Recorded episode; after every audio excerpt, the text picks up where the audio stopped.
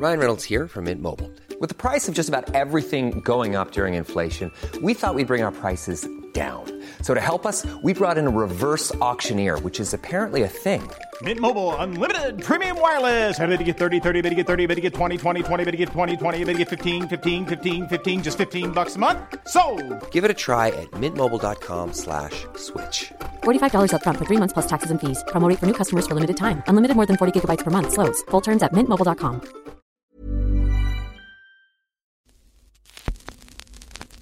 A funny taste in music with Andrew Bird.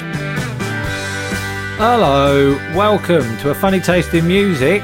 Um, and firstly, welcome to that one person in Vietnam. I've heard that I've got one download in Vietnam. So, hello, uh, stick with it. Thanks for coming. one in Vietnam. Uh, spread the word, mate. I want to be big there. Anyway, so welcome to a funny taste in music. Uh, last week's show, I hope you enjoyed it with Steve Hall. Just to give you a little follow up, uh, you remember he prepped for the for the interviews. The first person who prepped. He also is the first person who did his playlist on a Word document. I want to make that clear. And he's also, hopefully, this carries on as a trend, the uh, other p- first person who's followed up with some gifts. He sent me a DVD that he mentioned he mentioned a DVD called um, Anyone Can Play Guitar. I think that's what it's called. Uh, the Radiohead song, documentary about Oxford music. He sent me the DVD in the post and the book he mentioned, uh, the one about, uh, what was it called? The Last Party, the Britpop book.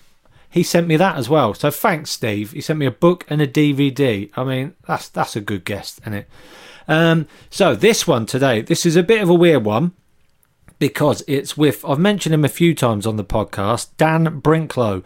I refer to him as Jukebox. He is uh, in England. You might not. You, well, you won't know him. Uh, he's done stand up. He counts as a stand up because he's done stand up in Australia. Now, I knew him from when I worked in the pub, the Bedford, in Balham, South London. We worked beyond the bar together and we became good mates beyond the bar. And he's without doubt one of the funniest human beings I've ever met. He is knows more about music than anyone I've ever met. He uh, is obsessed with me as much as I am about the Beatles, which is how we became mates. Uh, we talk about the Beatles a lot in it. We talk about how we both watched the Beatles anthology DVD, which is over 11 hours. We watched that all in one sitting. That's the kind of losers we were. I'm proud of it. He's influenced my music tastes m- as much as my brother. Um, the, the only person who's made me listen to bands as much as my brother, I reckon that's a fact. That's a big call, isn't it? Um, so this is weird though because we were such good mates. His his girlfriend, now wife, went back to Australia and he stayed in my room for six weeks. I'd just been dumped by a girl and I had uh, an Aussie mate in the room. He was like a he was like a shrink and a friend all in one, and he he got me he got me through my broken heart by by putting on endless music and drinking Red Stripe and eating beef chow mein from the Happy Garden Chinese over the road. Uh, I haven't spoke to him in years. Like his voice to voice, we text each other like once a year maybe. I haven't heard his voice in well over ten years. I haven't seen him. I went to visit him in Tasmania, so I haven't seen him face to face in 16 years. And I said to him, Should we meet up and chat before we do the podcast? And he just messaged me back, No, just hit record, it'll be fine. So this, what you're about to hear, is the first time that I've spoke to him in 16 years properly. Um, and he's done stand up in Australia. He's one of the funniest people. I remember one of his jokes. He told me he used to go into a shoe shop and he'd pick up a baby shoe, you know, those tiny, cute shoes, like a girl's pink shoe. And he'd go up to one of the shop assistants and say, uh, Yeah, have you got this in a men's nine? I mean, just that alone is how funny he is. And I always I think of that joke probably once a week. Um, so this is my good mate, Dan Brinklow. I used to call him Jukebox. So please welcome Jukebox. A funny taste in music. The interview next.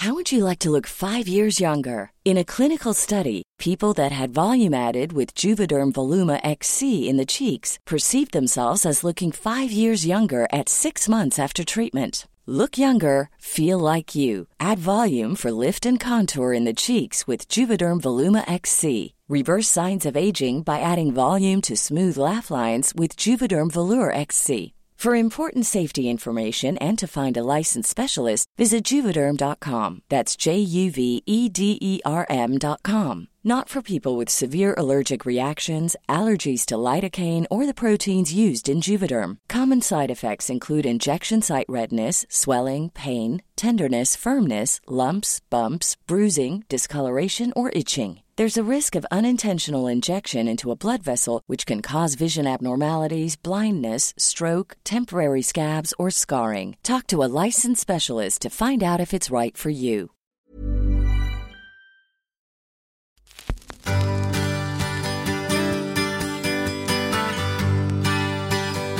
You look good, man. You look well. You look exactly the same as I last saw you. Same. I don't Same. think Have you got I some sort of don't. filter on? Look at that. Yeah. yeah, some sort of Zoom 16 year minus filter. Yeah. You look good, man. I saw. I've seen photos of you recently, and you look svelte. You're like a Uh, whippet. gave up drinking. Same. Did you? So How long? yeah, I have. Yeah, over three years now. Oh wow, mine's um, what's mine? Just two. Yeah, right. Yeah, I just went past three years. So uh, yeah, that that definitely helps. Yeah, I mean, it's not like we didn't, you know, we didn't give it a good bash yeah. I think we uh, I think we filled our quota for sure, mate. before we For got to that point. Some of those, um, you know, beer line cleans, mate. You know, draining off fifteen, draining off fifteen kilometers of beer line, you know, and sitting Yeah. there till four o'clock in the morning. Watery, Well, we can't let it go to waste. watery warm Guinness. with a bit of chemicals in it. That's what we're on. God, those were some hangovers. Beer line clean hangovers were the worst. I don't know what it was. Flat, Yeah. watery lager with a bit of chemical in it. That's going to do something to your brain, isn't it? Yeah. I think it Well, did. what's a pint go for nowadays? I don't. I don't even know. I don't drink any. Paul, oh, do really? you drink? Yeah, but not for a long time. It's Oh, you did- you pubs have gave been up. shut. No, I didn't give up. It's just the pubs are shut. So um, Oh yeah. Oh, but, yeah, right. Yeah. Yeah. but it kind of the the prices have probably been frozen. it's Paul. the wrong side of a fiver. I think. Yeah. You're serious? Yeah. Holy cow! I remember in the I- Bedford when Foster's went above two fifty and how annoyed Right, people were screaming. Yeah, people were annoyed that they couldn't get two Yeah. pints for a fiver. Yep, two fifty for a, yeah, and then two seventy, I think, for like a a Kronenbourg and Your premium, your premium yeah, European yeah. lager. Oh mate, maybe on the payday I'd splash out the extra twenty p. so we, yeah, so we we that's where we met in the Bedford. What? Uh, Yeah. What? I think I'd been there only a little while, and you started. Yeah, in the and I came downstairs because I I got the job there because I'd moved down from I'd been in Scotland for a few years. Oh yeah. and I came I came down to um, London and caught up with some mates. Like I made a move down to London, and they were like, "Mate, you love music. You've got to go and check out this uh, this pub we were at last night. It's awesome. This guy Oz." You know, he, he he said if we ever want a job down there, he said just go and see him. He said you should, you know, you should call this number because his, his number written on this scroll piece of paper, and and I rang it, and then you know Oz obviously you know yeah it's going do mate the you know. impression. Do the Yeah. impression. yeah how's it going and I said Oz is it and he's like yeah I said mate I heard you're looking for for work he's like yeah come down come down at seven a.m. and uh, you know uh, I will have a chat and we'll you know we'll see how you go from there so I can't remember where I was in London but you know it was a, it was the other side and um. Got down there, and 7 a.m. in the morning, mate. The place doesn't open till 11, you know, and I'm knocking on the door. I've got my guitar, my bags, and everything there. And I'm banging on the window. And remember Francis? Remember Francis, Yeah. the big Nigerian guy? Ghanaian. You know? Ghanaian. Yeah, Ghanaian, right. How are you? I was knocking on the window. Give me some money. it's not racist going- because that's an exact impression. yeah. I'm knocking on the I'm knocking on the window going, Are you are you Oz? Well, No, no, you know, and then the cl- a cleaner would come past an hour later, you know. yeah. Oz, you know, and then eventually Rob, uh, mate Rob Malkin Yes. finally, you know, answered the door. I'm like, "Are you Rob? Are you Oz?" He's like, "No, no." I said, "Well." He told me to come down here at like seven o'clock in the morning. It's like you know, it's eleven now. I've been sitting outside the bloody Bedford. So Rob's like, "Oh yeah, all right, I'll show you around." And he took me, you know, gave me the whole guided tour. You know, it's just, Yeah. you know that place, mate. You just Three story pub, three, Three stories. rooms, or something. you got that beautiful Shakespearean Globe theatre in the round attached to it. So my, you know, my head's just spinning. I'm just thinking, this is the bee's knees. You know, he's going, this is this is where we have bands on this night. This is where we have bands on this night, and da da da. And then we have the comedy here. And then he showed me my room, and he took me up to my room, and I just remember like look looking in, and it was like you know bats flying out yeah. and you know, and um, plaster falling from the ceiling, and I, me- I remember there was a piece of toast stuck to the duvet, you know, What? and I was just like, yeah, it's just like this is your room. So, anyways, um, yeah, so I got in there and you know went and bought some new duvets and bits and pieces, and then. I don't know if it was that day. It must have been that day. I came downstairs and you were on with Imo. Oh, right. Wow. Yeah, and uh, and she introduces herself to me, and she goes, you know, and then she goes, and this is Billy, and you go Andrew, and she goes Billy, and to be honest, she said it with such conviction, mate, that I thought, well, I- she's, I think she's probably right, you know, Yeah. Like he doesn't, yeah, you know, maybe he's forgotten his own name, so um, yeah, it's because there was so another. Andrew. There was another the Andrew. there, that's right. And we, Yeah, I kept yeah. turning up for his shifts. I mean, I should have worked it out at some point. So I said, Yeah, put- yeah. I was watching Billy Connolly that morning, and I said, put me as Billy. Why? Why I didn't say Birdie, which is my nickname? Right, I don't know, but I said, put me Yeah. as Billy on the rota, so I know that's You're- me. right. And f- there's still people that call me Billy now from that pub. Yeah. Yeah. Yeah. Yeah, for sure. So I can see why there was confusion. Yeah. Yeah, so that was it, mate. That was the start of um, the madness. I tell you, you know, I've I've often thought like like there's a script in that that that Sounds like a period. good start to a script. That what you just said. That fe- that pub though. There's a script in that pub. for sure. For sure. Yeah. I mean, it was it was just I mean, it was the best and it was just crazy, mate. You know, obviously the whole thing imploded at at some point, you know, but um just it Yeah, well, was the- just the there's, I mean, but you know, people think, well, how how crazy can working in a pub be? What they on about? Right. Can't have been that bad. But uh, yeah, the owner was uh, quite quite an eccentric man. The, but the- you know i love I, you know i love him mate you know he like everyone was the whole place was off its rockers you know yeah, and uh you know i just got such fond memories of the whole time there to be honest yeah. The, there was Chris. like the, was- all the good and the bad yeah, there was Chris who was like the owner yeah of the pub, and um, you know, he had, he had some uh, he had some he had some issues. yeah it's for a while. but i mean he was great you know he was manic but He you was know mad, but he had some good he had some good ideas, and he had he great a good ideas show. and you know the thing is is that's it you know like he just he he he really wanted to turn that place into well he did you know to Yeah. the best live venue in in london i would say you know um And he used to always say that the uh, remember he used to always say the bar's your stage, right it- which sounds wanky and pretentious, but for your boss, for your boss Right. to say that Yeah. to you was quite Yeah. funny. The bar is your stage, and we were like, Yeah. all right, all right. Sometimes Yeah. he'd uh, if we were acting like idiots behind the bar, but the customers were laughing, he would be Mm. Right. like, you know, that that adds to the atmosphere. This is what it's about, guys. right right But uh, yeah, he was a weird cross between an eccentric landowner and Rik Mayall. right I thought he was Yeah. gr- he was great in some ways. He was great. he But was yes, great mate yeah when we he weren't was great, there- you know I, I'd been there a little bit before you, and I remember Mm. the best one of the best things about working in a pub is when the pub shuts, you're finished, and you all, all the staff sit there and have a drink. right Um, firstly, it's who's mopping, who's mopping, who's doing the mopping. That's when you just slink off and pretend you're doing something. So someone mops, and then the rest of you are sat down and you have a drink.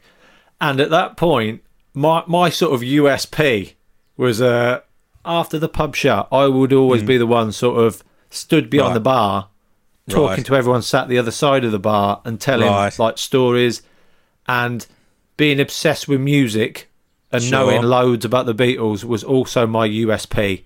And then you came along and people people were like, "Uh, he's, he's, he's telling more stories than you. He's even funnier than yours. I was like, who's this guy? and then I started talking to you about music, and you said Yeah. about how much you love the Beatles, and I thought, oh yeah, oh yeah, Yeah. yeah. Well, you're not going to be in my league, mate. And then, Right. and then we we was talking about the Beatles, and you said, "Hey, listen to this." And we went to your room um, above the pub, Mm. and do you remember this? You put, I think it was a day in the life you put on, and you had yeah. You had the stereo where you have the two speakers where you got the wires in the Right, back of the speakers. Right. I'd never seen anyone just- do this. You were taking the speak the wire out of one of the speakers, so you were isolating the music. So you take the wire Right. out, you go just just listen to the bass, listen to the bass here. Then you put the wire Yeah. back in, take out the other one, and go now just listen to what the orchestra is doing now. I was like, Right. what the fuck? This bloke knows more about the Beatles than me as well. He's got better stories.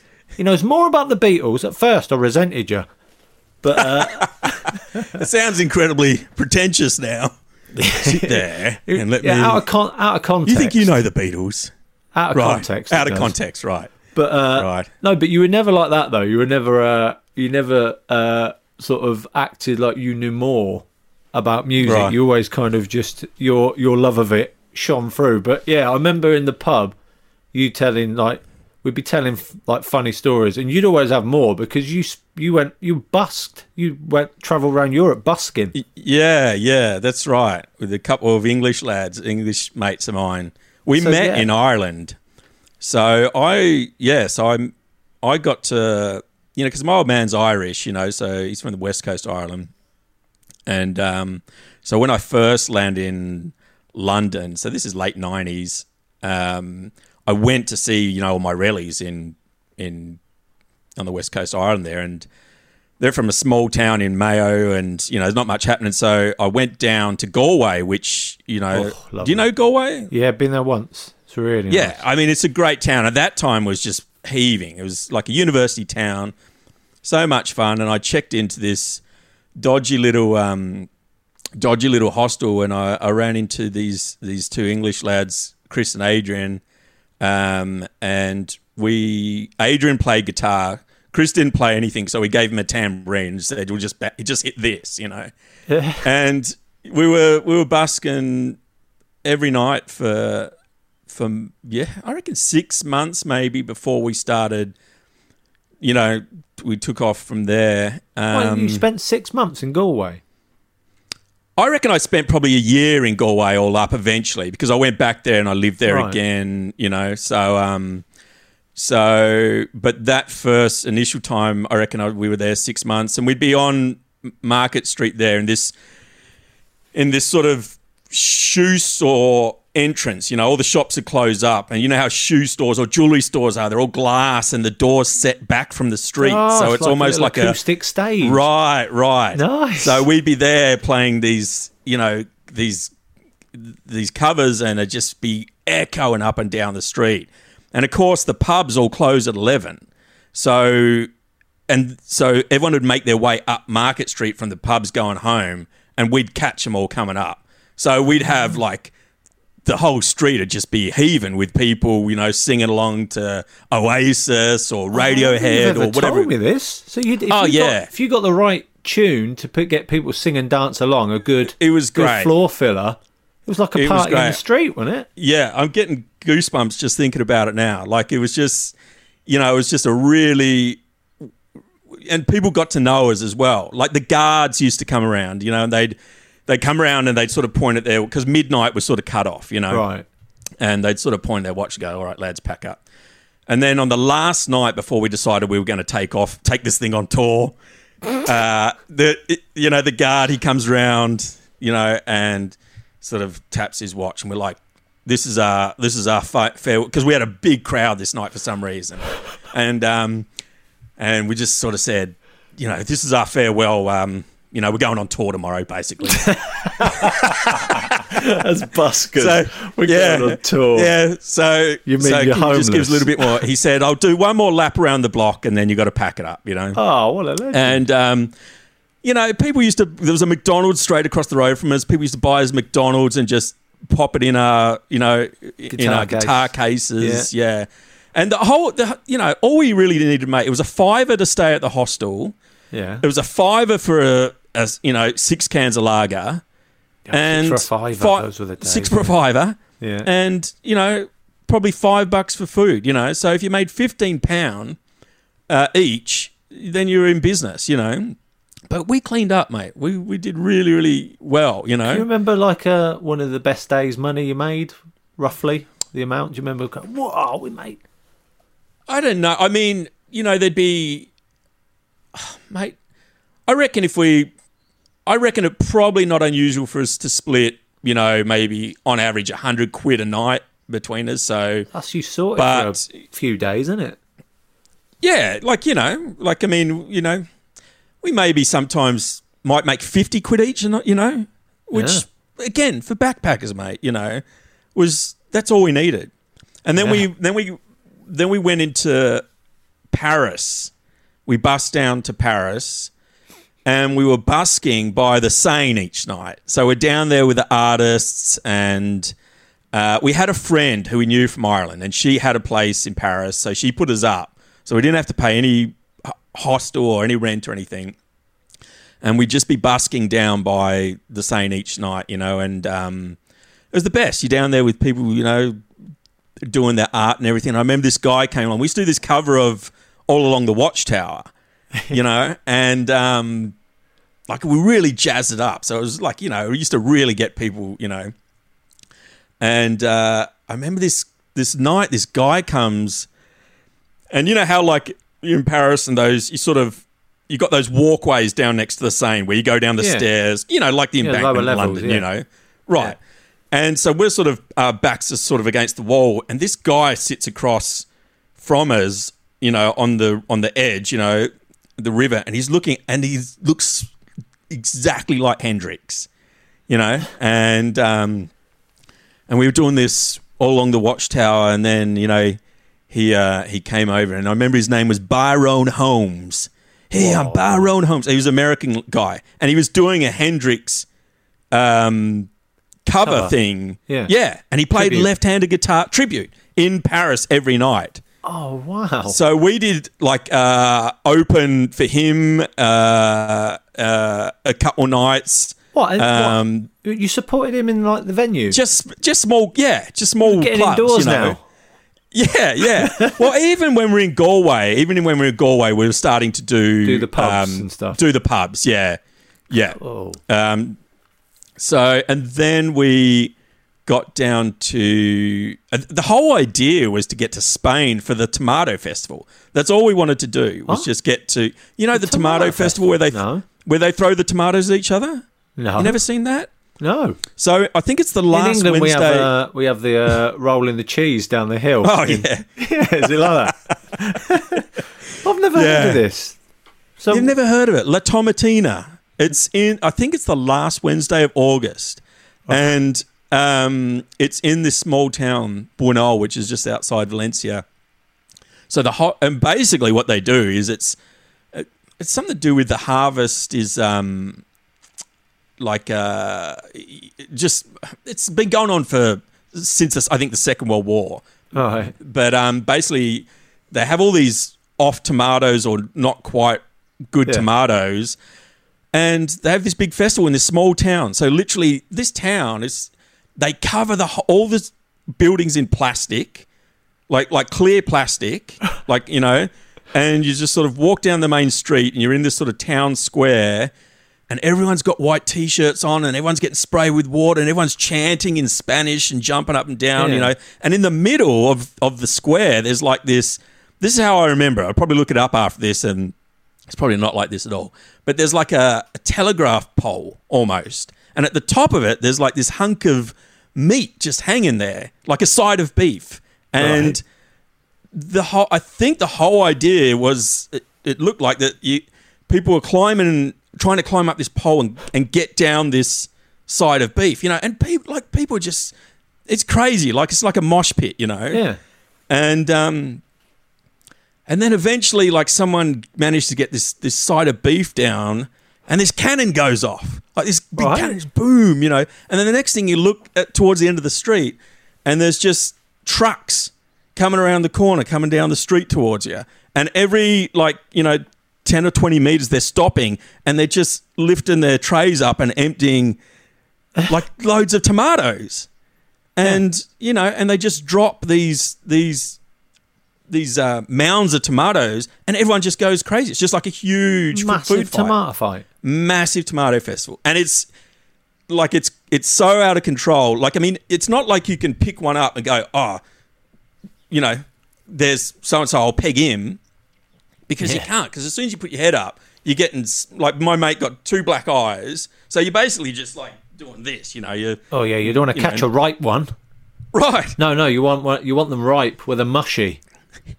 Good splash of the face. That's all right. Yeah, I've never even heard of this. This is a brilliant Um, idea. It's like for children. It's crazy. It's like adult children. It's crazy. And at the end of it, so it only goes for an hour, and then the cannon goes off again, Yeah. and you look around, and you're literally standing knee deep in tomato puree. yeah. Like I've got photos of me backstroking down the main street in just tomato puree, you know, and um, and it was it's great. It's They- insane. They, airdrop. And if you pick up a tomato after the hour, like after it stopped, and you throw it at someone, everyone's like, "Hey, hang on," yes. you know. That, that's and then not the fire thing. trucks come out and they start washing down the streets. And an hour later, you wouldn't even know this thing's been on. Really? Where do they where do they wash all the tomato? Well, I suppose It just goes down the drain. It Oh, just down yeah, the drain. goes out into the med somewhere. Fish go mental. I thought they could fly over helicopters, just airdrop some chop onion, a load of salt, pepper, just let the the sun heat that up. Yeah. Spoon it into bowls. I've And they never set even up- heard of that. So you wanted Oh, to get there for that? that that's Yeah, not- we just thought that would be a fun thing to do. They set up showers as well in like the the parking lot of like you know the Sainsbury's or whatever the equivalent is Yeah, there. yeah. So it's Yeah. just like showers and showers. So you know everyone lines up there and it just gets washed off and. That's it, mate. Done for another year. Oh, you got to check it out, mate. It's insane. It's crazy. I'm gonna. That's got to be So that was the- YouTube. that I've never even heard of. That. Oh, Like would in, be. In Rio, they have the thing where they throw color at each other, like powder. Right, powder, right. That And I th- and there's It's one I that, think but- in It's that, but all Yeah. these tomatoes are going to waste. Right. bro. let's use them. up. Yeah, That's there's one I think in Italy as well, which is oranges, which seems a little more painful. So yeah, we They've opted out of that one. give, have they? no. No. But yeah, so that was it, and then we kind of after that um, we we were skint because busking in Spain wasn't like busking in France or Ireland. You know, it was you got moved along a lot. It's probably better now. Barcelona's all right, but Valencia and you know those sort of places. Um, so then we hightailed it, me and my my mate Chris, to his nan's house. We jumped on a bus and headed back to England. And she lived in get this in Freckleton. Do you know where Freckleton is? No. It's even heard of okay. it. So it's near Blackpool. Right. It's yeah. This is this so- is the logical. This is the end to every massive European tour. Let's go to your grand's house just outside in Freckleton.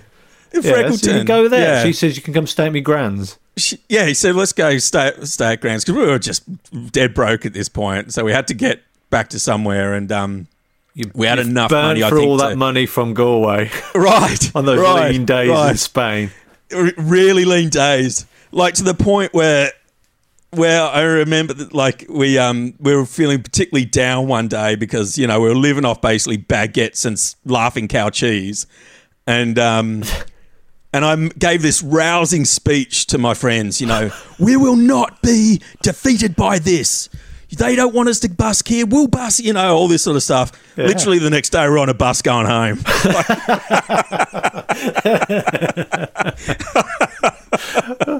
so, you know, back across the Pyrenees and, you know, You're just Back silent. through the tunnel Imagine and, uh, you sat in the, on the Yeah, bus yeah. in silence, thinking they did not take my words on board. if it was a movie, You know, there'd just be like a clever edit where it would just be this rousing speech and then it would just cut to his soul.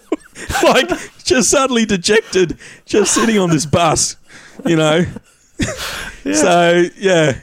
So we, um, so we, yeah, went to stay with Chris's nan in, uh, in Freckleton. And that was um, great. It was, She's, uh, she's washing all your clothes. Going, how is the Really? tomato in all of this? Yeah, and she was buying us sherbet dips every night. And this is when um, this is when uh, Who Wants to Be a Millionaire just started with Chris Tarrant. You know, Yeah. like literally just started. So we'd sit around, you know, watching Who Wants to Be a Millionaire with our sherbet dips. And uh, Tragic. it's tragic. You've got from we thought- travelling around Paris and Barcelona. Yeah, yeah, right. To watching Who Wants to Be a Millionaire with a sherbet dip in the north of Right. England. This is tragic. Yeah. This film But it needs was to awesome. change. We need to cut But this bit out of the script to your life. And then we um and then me and Chris were like, oh, well, we've got to get a job, you know. Um uh, so we thought, well, it's near Kirkham. You know where Kirkham is? So, okay. Well, it's south of Blackpool, you know. okay, yeah. Kirkham Prison is, I think Ian Brown did some time in there. It's like, uh, Yeah. you know, remember when he. Air age. Right. Yeah. Right. I vaguely, I think he was there at that time. So, whenever that date was, because I remember walking past there and thinking, Ian Brown's in there somewhere, you know. Yeah, yeah. But so we we'd walk up into Kirkham looking for jobs, and we walked past this um, we walked past this like cabbage patch, like this big cabbage patch, you know. And we thought, oh, we'll just pick cabbages. Maybe we can just pick cabbages or something and get some money, you know. Right next door, this cabbage pat, this big cabbage pat, was this ultra modern four story building, you know, with it just looked like you know it was really ultra modern. You walk in, there's like beautiful secretaries, three of them behind the main desk, you know, and me and Chris walk in, you know, with our like with our like you know um, Five month old su- su- clothes. Right. Yeah. I Yeah. think we'd bought some like you know probably su- suit and ties from you know the Oppie or something. And we walk up and we go, yes, we'd like to pick some cabbages. And they're like, well, you better go to the cabbage farm next door then. You know, I don't know why we thought that this ultra modern building was like the headquarters of a Cabbage small headquarters. cabbage pat. Yeah. Cabbage Pat Inc. Cabbage. Yeah. So and we go, well, what do you do? And they say, well, we do advertising. And um, and so we're like, all right. And they said, but we might have a job for you. What? And yeah, yeah. Oh, They yeah, said, she's, give she- us- she's she's got a wits about her. These two, these two losers in their cheap suits that want to pick cabbages. They're they're perfect for advertising. Right. Yeah, she's a poacher. So, so they give us this card and they say, give this guy a call. He's in a meeting at the moment, but give this guy a call, you know. Well, like, all right. So we head hightail it back to Chris's nan's house. And we walk in and we're sort of, you know, it's a, it's a bit of a hike up there. So we just want to put our feet up. I think Chris goes for a lay down. And I'm, uh, I go and have a shower. And he, uh, his nan goes, How'd you go? And we go, Oh, we've got to give this guy a call here later. And she's like, Oh, okay, that's good. You know, sweet old lady, you know. Yeah. You just, you know, typical Nan. And um and she goes, and I'm in the shower, and then I'm just doing my hair and I've got the towel around me and stuff, and I'm just coming out of the shower, and she's on the phone. And she's going, Yes, well, they're lovely boys. Absolutely lovely. And I'm going, well, Who's she talking to? And she goes, oh, Here he is now. I'll put him on. This is Daniel. And she hands, I go, Who's this? She goes, It's the guy. It's the guy. She's called the guy on the card, Yeah. you know? And like, I've taken the phone off her. This guy's just in stitches. He can't get a word out. You know, she's Love gone ahead and made this lady. mate. Well, she's made the call for us. You know, she's called this guy up, and you know, he's just like, Oh, she called him. she's called him. Oh, So she, because we gave her the card and we said we got to give this guy a call. I went and had a shower, and she's just gone ahead and called him. You know, and then she's come up. So you know, she's like, uh, she's like, oh, you know, they're, you know, like I said, lovely boys, and she put the phone on. And this guy's just in stitches. You know, he's like, who, who who's what's going on? I'm like, I'm so sorry. I'm like, this is my mate's name. But anyways, he said, come up and um, come up and uh, see me tomorrow. So we went up there the next day, and when again we're back in our suits and we're sitting in the in the you know the waiting area, Sherman and the dips. secretary right, and the secretaries are all whispering amongst themselves at the front there, and they're looking over at us, and then one of them plucks up the courage. We're trying to like you know look very cool, and, and one of them Yeah. goes, "So who's Nan? Who's Nan called?" I'm like, it was his nan, you know. Eventually, this guy comes down and he said, "Mate, I just I'm going to give you the job because you know I just think that's brilliant that your nan called and got you a job." So it was the job was cold calling. So it was an Oh, right. ad agency, Yeah. and we were basically in cubicles cold calling um, customers, and you know I was just dreadful at it. I just can't do that sort of thing, you know there are people in there like you know kids driving new BMWs and things. They were just killing it but it's just not my thing you know. They used to put on a bar every Friday an open bar. And um you know they looked after us really well. They were really nice you know but it just it just wasn't for me. I remember one guy you know this open bar he he like you look down the car park and it's all Maseratis and it's all um you know, just incredible, you know, Yeah. supercars. Yeah. And this guy just says, "Come with me, mate. Come with me." You know, takes me downstairs. He was raw and drunk, and he had this Lotus Esprit, this really low down supercar thing. And he's like, "One day, this will be yours," you know. And he's get in, get in. And so, you know, it's got the the big gull wing doors that open up, and I'm sitting in there, and he's like, throws me the keys. He's like, "Go on, take it. For, it's going to be yours anyway, mate. Take it for." s-" And I never did, but but that's the sort of you know Yeah, yeah. they were all these they were nice, you know, but it was it was uh, I thought this story was going to be we went went in to say we want to pick cabbages. Then an elderly woman rang up for us. It was an ad agency, and I came up with Nike Just Do It. that's, right. that's where I thought that was going. yeah the swoosh But, uh, yeah. So that's when, mine. so when did you move move away from there? Then did you go up to?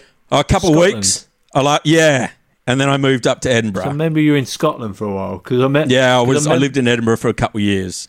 Yeah, I love Edinburgh. I love for a couple of years as well. Yeah, Jesus. yeah. I was. You've lived I was six places. years. I, I, I was. Yeah, so I, I was all up six years in Europe, and I took a break in between that as well, where I came back. I lived in Sydney for over the Olympics. I was back in Sydney for a while, Yeah. and um, and yeah, and then I came back over again and did another stint. So the first stint was when all this happened. The second time I came over is when I was at the Bedford and all that all that went down. So Right. Yeah. I no, remember. it. which again is just another. I remember uh, uh, just recently you messaging me. Uh, we messaged for the first time in a while. And you told me that thing we were talking about. Um, um, hang on, Neil Finn message to my girl. Oh yeah, right. Split right. end song. And you said, Yeah, yeah, you yeah. said you were Yeah. thinking for busking, thinking of re- reworking that. So you'd written the lyrics down on a bit of paper, Right. and a girl you fancied saw the bit of paper and said, "Did you write this?" and you just Yeah, and I didn't have the heart to tell her, you know. So I said yes, yes, I did. You know, she, she was like, "This is this is amazing." Well, you know, that's what I do. You said, imagine her now married at a barbecue Right. every time that song comes on. Like, shh, yeah. this is about me. This is about me. Shut Yeah. up, Darren. He's done. He's done all right for himself, hasn't he? Yeah. Yeah, got a good yeah. Kiwi I voice. I, guess I owe uh, Neil a beer. And I remember that. I remember. As, I don't know why this stuck in my head, but you busking. Um, I don't know where you wrote this down. You told me this, and every time I, I don't know what what reminds me of this, but I think of this probably once a month. You said that you wrote down at your pretentious height as you were travelling. You wrote down the lyrics from Split Enz, Leaky Boat, "The Tyranny of Distance." Right? Yeah, I did. Didn't stop the oh, Cavaliers, so why Oh, Yeah. should it stop me? Yeah, that, I think that that, was scrawled across my guitar case or something. and that was another one where people went, you know, eventually heard it, you know, me playing it, and they're like, "That's that's that lyric. That's yeah." And I'm like, "Yeah, where do you think I got it from?" People saying "I thought you wrote that." Go, No, no, no. Yeah, yeah. The tyranny of distance. He's writes some good lyrics, Neil. Yeah, And, Actually, um, that might be Tim. Actually, I think that was. I don't know. that- Yeah, I think so. But then, um, Mm. so the thing I remember as well at the Bedford when you were there. So, Mm. so finally, finally I gave in and thought, well, no, this bloke knows more about music than me, far more. And this is where you used to prove it. Do you remember you used to do this in the staff room? This is when I started calling you jukebox. Right. Because at the time in the staff room, that Oh, was horrific. That staff room stunk Right, of dog, right. food Yeah. everywhere. But the telly was always on, Yeah. and it would always be either Channel Four, VH1. Simpsons, or Right. Friends, or it'd be VH1. right. VH1 would just be playing all day. Yeah. Yeah. And you used to do the VH1 challenge. oh my god, this is all sounding incredibly pretentious, isn't it? Yeah, it sounds bad now, but you did it. You did it with a twinkle in your eye. You did it with a sense of irony. It was always funny. But you used to sit with your back to the screen, Yeah. and VH1 would be on, and within seconds you could name the artist, the song, the album, and the year. right. And I remember someone, and I told someone you could do this. I said, "You fucking, he does it everyone within seconds." And who was it? Yeah. Said Trinity. She said, Right. "No, you can't. You can't do that. No, you know Right. way." And you went, oh, "Well, I'm willing to bet money." Yeah, that what- became my hustle. Yeah, New, new, new, new people would come and work there, and yeah, you just that was of, my that. You'd be hanging around the staff room, just going, "Oh, this is uh, this looks like uh, ACDC." Tim, is it? Tim, Yeah. Dan, yeah. Oh, right. Bit of VH1 you're watching here, I see. yeah. Right. Yeah. do a couple of them. But uh, and then uh, but this is what this is where because I think other than my brother, you've got me into more bands that I still love to this day. I'd say. Is that right? Well, Yeah. that's good to hear. That's nice to hear, man. Yeah, because I remember it was so you'd started from working beyond the bar, you got promoted. I mean, promotion in that pub meant you were just still there mainly, didn't it? Right. Like bar manager, I now know means a barman that's not left. Right. You, yeah, yeah. we all know that now. But um, yeah. when you started, he's a manager. He must have done a course. No, he's just still here. Yeah, yeah. but, um, yeah. Hang around long enough. I remember you got promoted to music manager, Yeah, yeah. and you. Which was really a dream gig for me. it was a bit, wasn't it? And then, Well, I mean, you know, I my whole job was, you know, going to my office, listening to demos, CDs that had been sent in from around the world, booking bands, and then drinking Yeah. beer and eating free food all night. You know, I don't know why you're still not there. I know. But I you, know. um, uh, because it for those who don't know, the Bedford is like quite a legendary music venue in London. Well, I think it won. Didn't it win like f- It won music pub of the year like five years in a row or something? Yeah, yeah, yeah. So You I know- remember. So you used to. So the acoustic night was a Right. Wednesday. Mm-hmm. I remember upstairs, and you'd presented the acoustic night. So you'd go and host it sometimes. Yeah, And yeah. um, that night, one of the girls was leaving. I think it was Jodie, a Kiwi girl, was leaving. yeah, yeah, and, uh, sure. And it was funny at the time. People would leave the pub, and everyone Yeah. would get emotional and say Right. goodbye to them. Like we'd known each Right. Mm, other, say four months, but suddenly you were best friends. Right. Particularly emotional if they're leaving fell on a beer clean uh, night. yeah, but it was funny that people would get really emotional. Like, well, they're they're traveling. They're Aussie or Kiwi or South Africa. They're traveling. That's that's what they're gonna do. They're not here for Right. life. But, Yeah, yeah. So everyone was all emotional. We were sat at the table, uh, table eight, I think. Um, Okay. and a big long table near where the Yeah. piano was. I think that Yeah. was table eight. Um, And um, could be 12. And so she was leaving. So after the pub, everyone was going to have a drink. And you came down and you'd been drinking all night while presenting the acoustic night. Yes. And you came down pretty like- pissed. right. And, um, and you sat on the stool where someone would play music in the corner of the pub, just background music Right. and you got the guitar and as they're all like emotional and saying goodbyes and stuff you started playing better be home soon crowded house Oh, right. and all the girls you were singing it like ironically and laughing while Mm-hmm. You were singing it. Right. and like most of the boys there were laughing and all the girls were all like crying and hugging and saying goodbye to her. And you were there going better be home. And you were leaving dramatic pauses. Soon. And uh, and I just remember even though you were singing it stupidly I remember thinking fucking ass and, and uh, again for you you make things your own. I thought that was yours so I was like what's that what was that song you were singing yeah. this time, for some reason, you admitted straight away, Uh, right, it's cra- right, crowded. yeah. It's crowded. yeah. And for me, I don't know what it is. I think in England, because Crowded House have had different careers in different continents. They're known for different albums. Yeah, yeah. and I think sure. in England, Woodface, um, Weather With You. And I think, Yes, yeah. I think Weather With You was so big in England Mm-hmm. that no one got past that. People think they're like a one hit wonder band that they've just had. that. right, And I was like that. I just thought Crowded House, oh, fuck, Weather With You? Fuck, that was played to death. And right. I didn't think anything else of them other than that. And Yeah. you played that song, and I remember going, "Is that theirs?" yeah, right, And you were like, "Yeah." right. And you get the next day, you went think to cash converters and went Mm-hmm. and bought like a second-hand copy of Recurring Dream, the best of, Right. and you said, "Here, listen to this." And I and I remember saying to you, "Is there any other good songs on it?" Right. And I remember, Right. I still remember your face. You went, Yeah. "Yeah, yeah." There's a few good ones on there. Yeah. And I didn't Yeah, get past right. that. I didn't get past that song for about a month. I just listened to that endlessly. Yeah.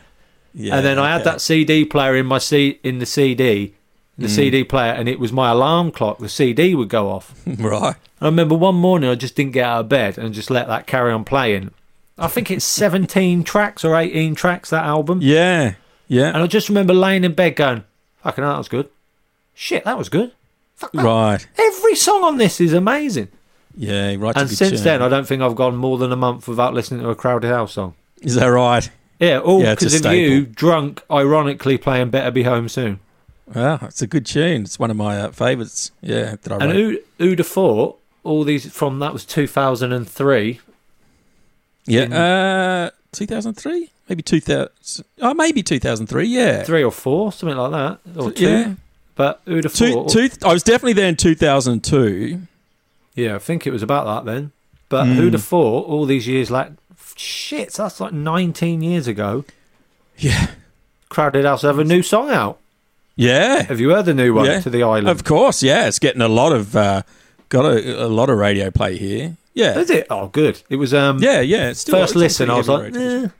Yeah, then, yeah, yeah. Then second It's a bit one, of I was like, grower. oh hello, hello. yeah, right. Sounds quite Split Enz, doesn't it? Sounds like Yeah, and he's Sounds- got his own. He's got his boys playing with him now, and um, yeah, it's it's it's great. You know, Yeah. I mean, what can you say about that guy, mate? Like, he's just a, a genius, really. You know, Neil Uh, Finn's you know, relentless, isn't he? he doesn't is. stop. Yeah. No, no, Yeah, he knows I, how to uh, write a tune. You know, great. I remember Just- setting up the top room of the pub, the Tavistock, and we were just chatting, Mm. and you going, "Oh yeah," then crowd out, and they split up, and they played their last ever gig on the stairs of the Sydney Opera House, right. and I was like, "Fuck, that sounds good." Boats in the background. In my head, it was like busking just on the steps, sat there for a Right, couple hundred right, people. right. It's like a Yeah, yeah. massive outdoor gig, and there's a live video of it. And you and Andrea um, said, "Oh, you got to come and watch it." You went and got a copy, and we Right. sat sat. In Uh, your, up in the where in the Tavistock. No, we sat Oh, in. you- Um, you were living somewhere at the time, you and Andrew, and we watched it there. Uh, okay, nice. You were staying with you were staying with a family. You were renting a room in like a family home, like kids. Oh, we were. That was in Streatham. That's Yeah. right. Gosh, yeah. Okay, upstairs in that little pokey little attic yeah, yeah. place. Yeah, okay. Yeah, we were there then. Yeah, well, that would have been a bit further on because, you know, we lived. Well, you know, obviously I was there in the Bedford for a long time, you know, just living there upstairs. Then we lived uh, up Balham. No, what's Bedford Hill? Yeah. Um, that's where you and me watched 12 hours of the Beatles anthology. I was gonna, I was gonna say that. Yeah, You know, We were- remember we that day? Both. I just remember Andrea going off to work at like 7 a.m. and me saying goodbye to her out the door, and you're coming up the street with like a crate of Yeah. Stella Artois. Yeah, And, uh, you know, Should- and then 12 explain hours it. later, she's coming in the door and you're heading out. And no, I think yeah, we're- think she we were legless. in, and we were there for a bit because I remember what it was. Right. So we should explain maybe what we it were was. to the last. Beatles Anthology is Mm. the documentary series of the Beatles that all in is over 11 hours. I think it's nearly Right. 12 hours with the extra features. Right. Which we And we- probably did as well. We did do. And we were talking about we were talking about how great the Beatles anthology was. All the just talking about the Beatles while working behind the bar and stuff and what I liked about you is you always put in context how old people were and what they'd written. You were one for that. Like you always went, you go, uh, yeah, Brian Wilson, uh, Pet Sounds. You got to remember he was Right. 24 at the time. Right, right, I'd right. be like, fuck, was he? I remember Yeah, you saying right. to me, John Lennon was 29 when the Beatles split up. yeah. And that well, blew you know, my mind. 1970, mate. Four years before I was born. Fuck, Yeah. was tw- recorded 13 albums by the age of 29. Yeah. Yeah, that's crazy, isn't it? So, but we were talking away about the Beatles, and we said we're talking about the Beatles anthology, and we're going. We're, I don't know who had the idea, but we said we what we should do is we should watch that all the way through, back to back. On the back of it, it says eleven hours plus extra features, Right. and we were we were it was our Everest. We were Right. planning it like we were we were doing a, a charity walk or something. We are like, so right, what we need to do Yeah. eleven hours. We need Pace to, um, ourselves. we need Yeah. to think through when we start, when we end. So we got to start like eight in the morning, nine in the morning, something like that. We've got to get Hmm. going early, maybe ten. Um, so yeah, I arrived at your house. Yeah, it was early. leaving for work. She always did Yeah. about eight jobs, didn't she? Right, right. She'd work in the pub and then work a day a day shift somewhere. Yeah. So she was leaving. I'd be like, morning, coming in. she sort of looked at us like, I oh, just you- remember you walking up the high road. Like I was literally like she was going out the door and I was just sort of saying goodbye to her. And yeah, as she was walking down, you're just walking up with this big crate of Stella. crate of Stella at ten in the morning. Yeah. all day. Yeah. So Mm. she was kind of like, she thought of us, us as sort of like silly boys. She'd be like, "Oh, you boys, Yeah. see you later then." Still does. yeah, and then yeah, that's good to hear. Yeah. So then we sat down and we watched it, and uh, we, and I remember she came in and she ordered us a pizza because I don't think we'd eaten much. You were Right. we only stopped to go to the toilet. We didn't have a break. We were eating while watching it, just crisps. Yep. And then she came back and we ordered a pizza. So that was, and then we watched. It got to we were, our eyes were going, and we were, we both got to the end and went, "It's good work, good work." Uh, Yeah. There's extra features here. Shall we uh, plow through them as well? Yeah. That was. And a we good did, day. did we? Yeah, that was yeah, a good day. I've, I've always yeah, meant to. Uh. I've always meant to repeat that, but Yeah. um, I, uh, I, um, but that we what we could do that with the um, Peter Jackson Get Back. that looks amazing. I heard that I sent Beatles you- documentary. Yeah. There's 56 hours that they're Right. editing. I remember hearing that and thinking they should have got me and Jukebox on that. Should have got me. Yeah. and Dan doing that. Could have done that. And have you Pizza. seen have you seen any of the Stella. clips from it? I've seen I've seen the bit he released where he said this is not a trailer, it's just a taste of what it is. It looks incredible. Like it looks amazing. Like the the the quality of the footage, you know, obviously they've all touched it up, you know. Yeah. It looks incredible. And there's always, you know, you always think, you know, because you know, there was that period of my life where that's, you know, I was just obsessed, I guess, you know, for want of a better word, with the Beatles, where, and you sort of think, well, I know everything. I've seen everything there is, you know. Yeah. I know the story. And then you just see these these snippets, and it's just like, this is, you know, just, it just shows a, a, a, a complete other side, you know? Even in that short, those short clip, you know, you just see the, the goofing around and, Yeah. yeah, it's not, it's great, man. That's it's going to be Well, awesome. Because Beatles anthology in that when we watch that the uh, Let It Be bit where they're doing that documentary of Let It Be. Yeah. Well, they're Mm. filming them at the time, making a film, and that they painted the picture then of that's when they're breaking up and they're not getting Right. Everyone's getting in each other's nerves. And they showed and- they showed like one clip of George saying to Paul, "If you want me to play it like that, I'll play it like that." right, right, right. And that Yeah. painted the picture of that whole time would have been just that constantly Miserable. Even even to the point there's a uh, Paul McCartney documentary of Howard Stern. And he's saying even he started believing, oh yeah, we didn't get on with each other at Yeah, that right. point. And Yeah. then he's heard Peter Jackson showed him some footage, and he was like, "Oh, it looks like we really like each other." Yeah, right. So even he yeah. believed it, and he was there. Yeah, So that's going to be. So I reckon we'll have to watch it in the cinema, and then when it's out, Mm. We should Zoom each other, Sure. watch it over Zoom. Yeah. That would be good. That sounds. what you assume? Yeah. All right. Sounds in our like a plan. in our forties with no alcohol, oh my god. uh, eating Hey. sensibly. For one of us, Yeah. it'll be ten in the morning. Yeah. Yeah. the Yeah. other, but yeah, Should have said at the start of this you're in Australia at the moment. I didn't say that. And um, well, so then uh, and we went to Liverpool at one point as well. We did, you. yeah, yeah. We Did did the I have a tour. gig or did we just? yeah, go? in Chester.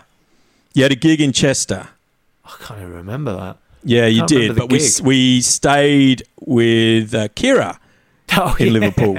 Yeah, yeah. Yeah, and we did the tour. You'd already do, done the tour once before because I remember you called me halfway through the tour once, and you're like, Oh, yeah. you know, you're doing a quiz or something. You're like, what's the, what's Oh, the, I uh, forgot that they did a bit yeah. quiz on the bus. bit- yeah, and I rang didn't you. know the answer. I didn't know the answer. It was something to do with the name of one of their early bands. The answer was the Nurk Twins. I Oh, remember yeah. that being the answer, but I was like, I don't know, mate. And um, Oh, yeah. To be so fair, you'd already done the tour, and then we did it, yeah, again together. But you had a gig in Chester, and then maybe we did it the next day or or something. Yeah. And um, remember, we were saying how like we would, you know, wouldn't it be great to like dress up as like George and just stand outside the house, like at the doorway, and wait till the bus came around the corner, you Yeah. know, and just and then just start walking and start yelling back to the house, you know. So yeah, so what? Pack of camels and a chocolate fridge. Yeah, no worries. All right, you know, and then you'd see the bus and you'd start bolting off down the road, you know, and and Yeah, see yeah. how many like uh, how many people would chase you before they, you know, they figured out that you know he was actually dead. And Yeah, I remember know. you, saying, uh, you saying, uh, um, Strawberry Fields as well. Just being dressed as a small boy from the 60s. and a, oh, from the 50s and a football rolling out. You just sort of come out, pick it up, and just run off into the distance like a ghost to John Lennon. but yeah, I remember you saying Yeah. that. How good would it be to live in the house of George Harrison? If you lived Yeah, there, right. yeah, every day, you just dress up as George Harrison and Mm. walk out as a busload of foreign tourists. You just walk out in full Sergeant Pepper outfit, going, right, "So a pint of milk? Do we need anything else?" yeah, Yeah, yeah. I think I think I nicked that idea off you and wrote that into that sitcom I told you about. yeah, right, right. Never been used, so I would have credited you. um, did you have you done that tour since? No, I don't think I've done it since. I've done Liverpool Yeah. a lot of times, and I always Yeah, right. what I do now. I always go to Matthew Street when I do gigs Mm. in Liverpool, and then the Jacaranda. Do you remember we went to the Jacaranda? I think uh, Kira would have took us there.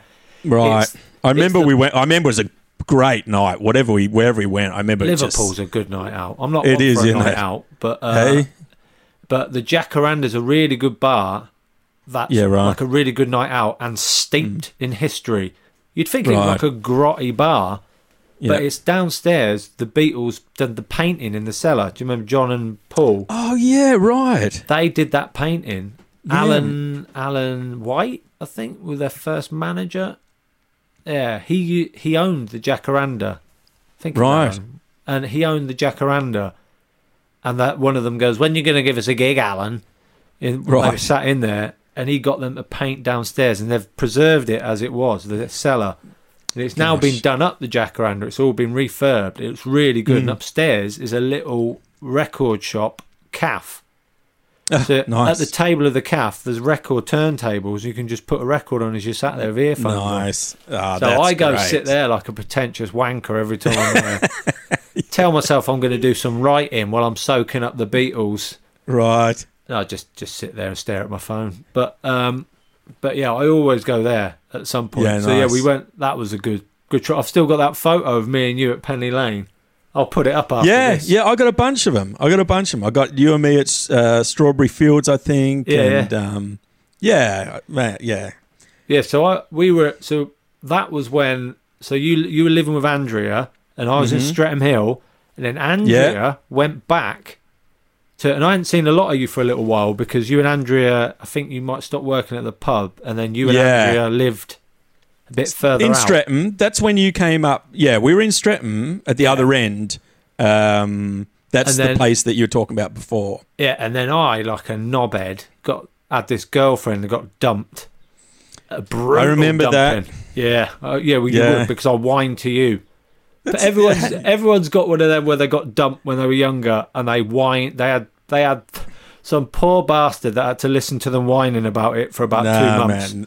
Nah. and you were that, It was- and it, but it all felt together. This is this is like a scene out of a film. It was like because Andrea went back to Australia, and Right. you had, s- think it was like four or five weeks until your flight was booked. Yeah, that's right. Yeah, gosh. and you your lease was up, now. and you were gonna mm. like rent a room or stay in a hostel for four or five Right. weeks. And I, Yeah. I was, I'd just been dumped. I was like, no, fuck that. You can stay on Right. the futon in my room. I had yeah, a big I room. and crashed with you. I had a big room right. with an ensuite shower and a futon. That was a It's great massive room. place. Yeah, it turned into a bit of a youth hostel though, because everyone kept. Oh, there was no contracts. Everyone kept coming and going, but Right, right. but it was a nice house. It got trashed Yeah, by a load of idiots that live there. But um, Yeah. But yeah, so you come and lived in the room on the Mm-hmm. futon. I remember I'd been dumped days before, and you'd moved into the room while I was at the pub working, and I come home just miserable, feeling sorry for myself. I walk in the door, right, and I still remember it. You were sat on the futon, and you went. Sit yourself down. You had a I had a cool box up there, so I didn't have to go down to the fridge because it was two stories up. You'd filled the cool box full of lager, and you'd bought the Last Waltz, the band, yes. the Last Waltz, and I'd never seen it or heard of it. Right, So you said, "Sit down, get yourself a lager, watch this." you yeah, it on, right. and the start of it is black background, white writing that just says, "This must be played loud." It's right. And those who don't know, the band were Bob Dylan's backing band Yeah. and th- their, their own band. Amazing band. And then they played a final gig Mm-hmm. Yeah. in 76 or something that uh, Yeah. and they just invited all the people they played with to come and play with them and it just escalated yeah. that everyone was on it there Yeah. was uh, Ringo was on it Ronnie Wood um, Neil yeah. Young Van Morrison, Neil Diamond. Bob Dylan Joni Mitchell yeah. there's this gig everyone. well filmed by these- Martin Scorsese Yeah, on film. Yeah. proper like a film yeah yeah. So I'd not heard of it, knew nothing about it. I thought it was a film, like a proper film, because it looks like Mm. Right, a film right, when it starts. right. And I'm like, what's this, a live gig? Mm. And, uh, you know, and at first I was like, oh, I don't know, I don't know who they are. So I'm just like, just watching it to be polite. And Yeah. after about two songs, I'm like, what the fuck? And that's Yeah. another one, still to this day. I must have watched The Last Waltz Yeah. hundreds of times. Um, It's it's got to be one of the the all time greatest, if not the greatest concert. You know, yeah. like it's just like I still yeah. I mean I, you know I, I'll watch clips of it on YouTube. You know, and all the time. You know, yeah, yeah. my the my dad got given a copy of that in the mid '80s on VHS, and it was Right. his like Friday night ritual to you know my dad had great has great taste in music, and um, massive Dylan fan. Dylan's his number one, but he got a copy of that in yeah I guess sometime in the mid '80s, and his Friday night ritual would be he'd have this wooden bowl, he'd empty a packet of chips crisps into it, Yeah. cut up some Jarlsberg, a couple Some cans what? of lager, Somewhat. some Jarlsberg cheese, cut up some cheese, you know, sit sit it in there, couple cans of lager, and then just full volume the TV and play that VHS tape, you know. And I'd be in my bedroom, you know, and he'd, he'd watch this thing, you know, on a Friday night. I'd fall asleep basically to it all, all the time, you know, and um, and the and this is back in the days when the the old VHS players when they hit the end of the tape, they'd the TV would just go to the white noise, you know. yeah. So the the the the it'd just be screaming this, you know. I'd wake up and Dad would just be fast asleep in front of the TV, you know, and uh, Covered in crisp with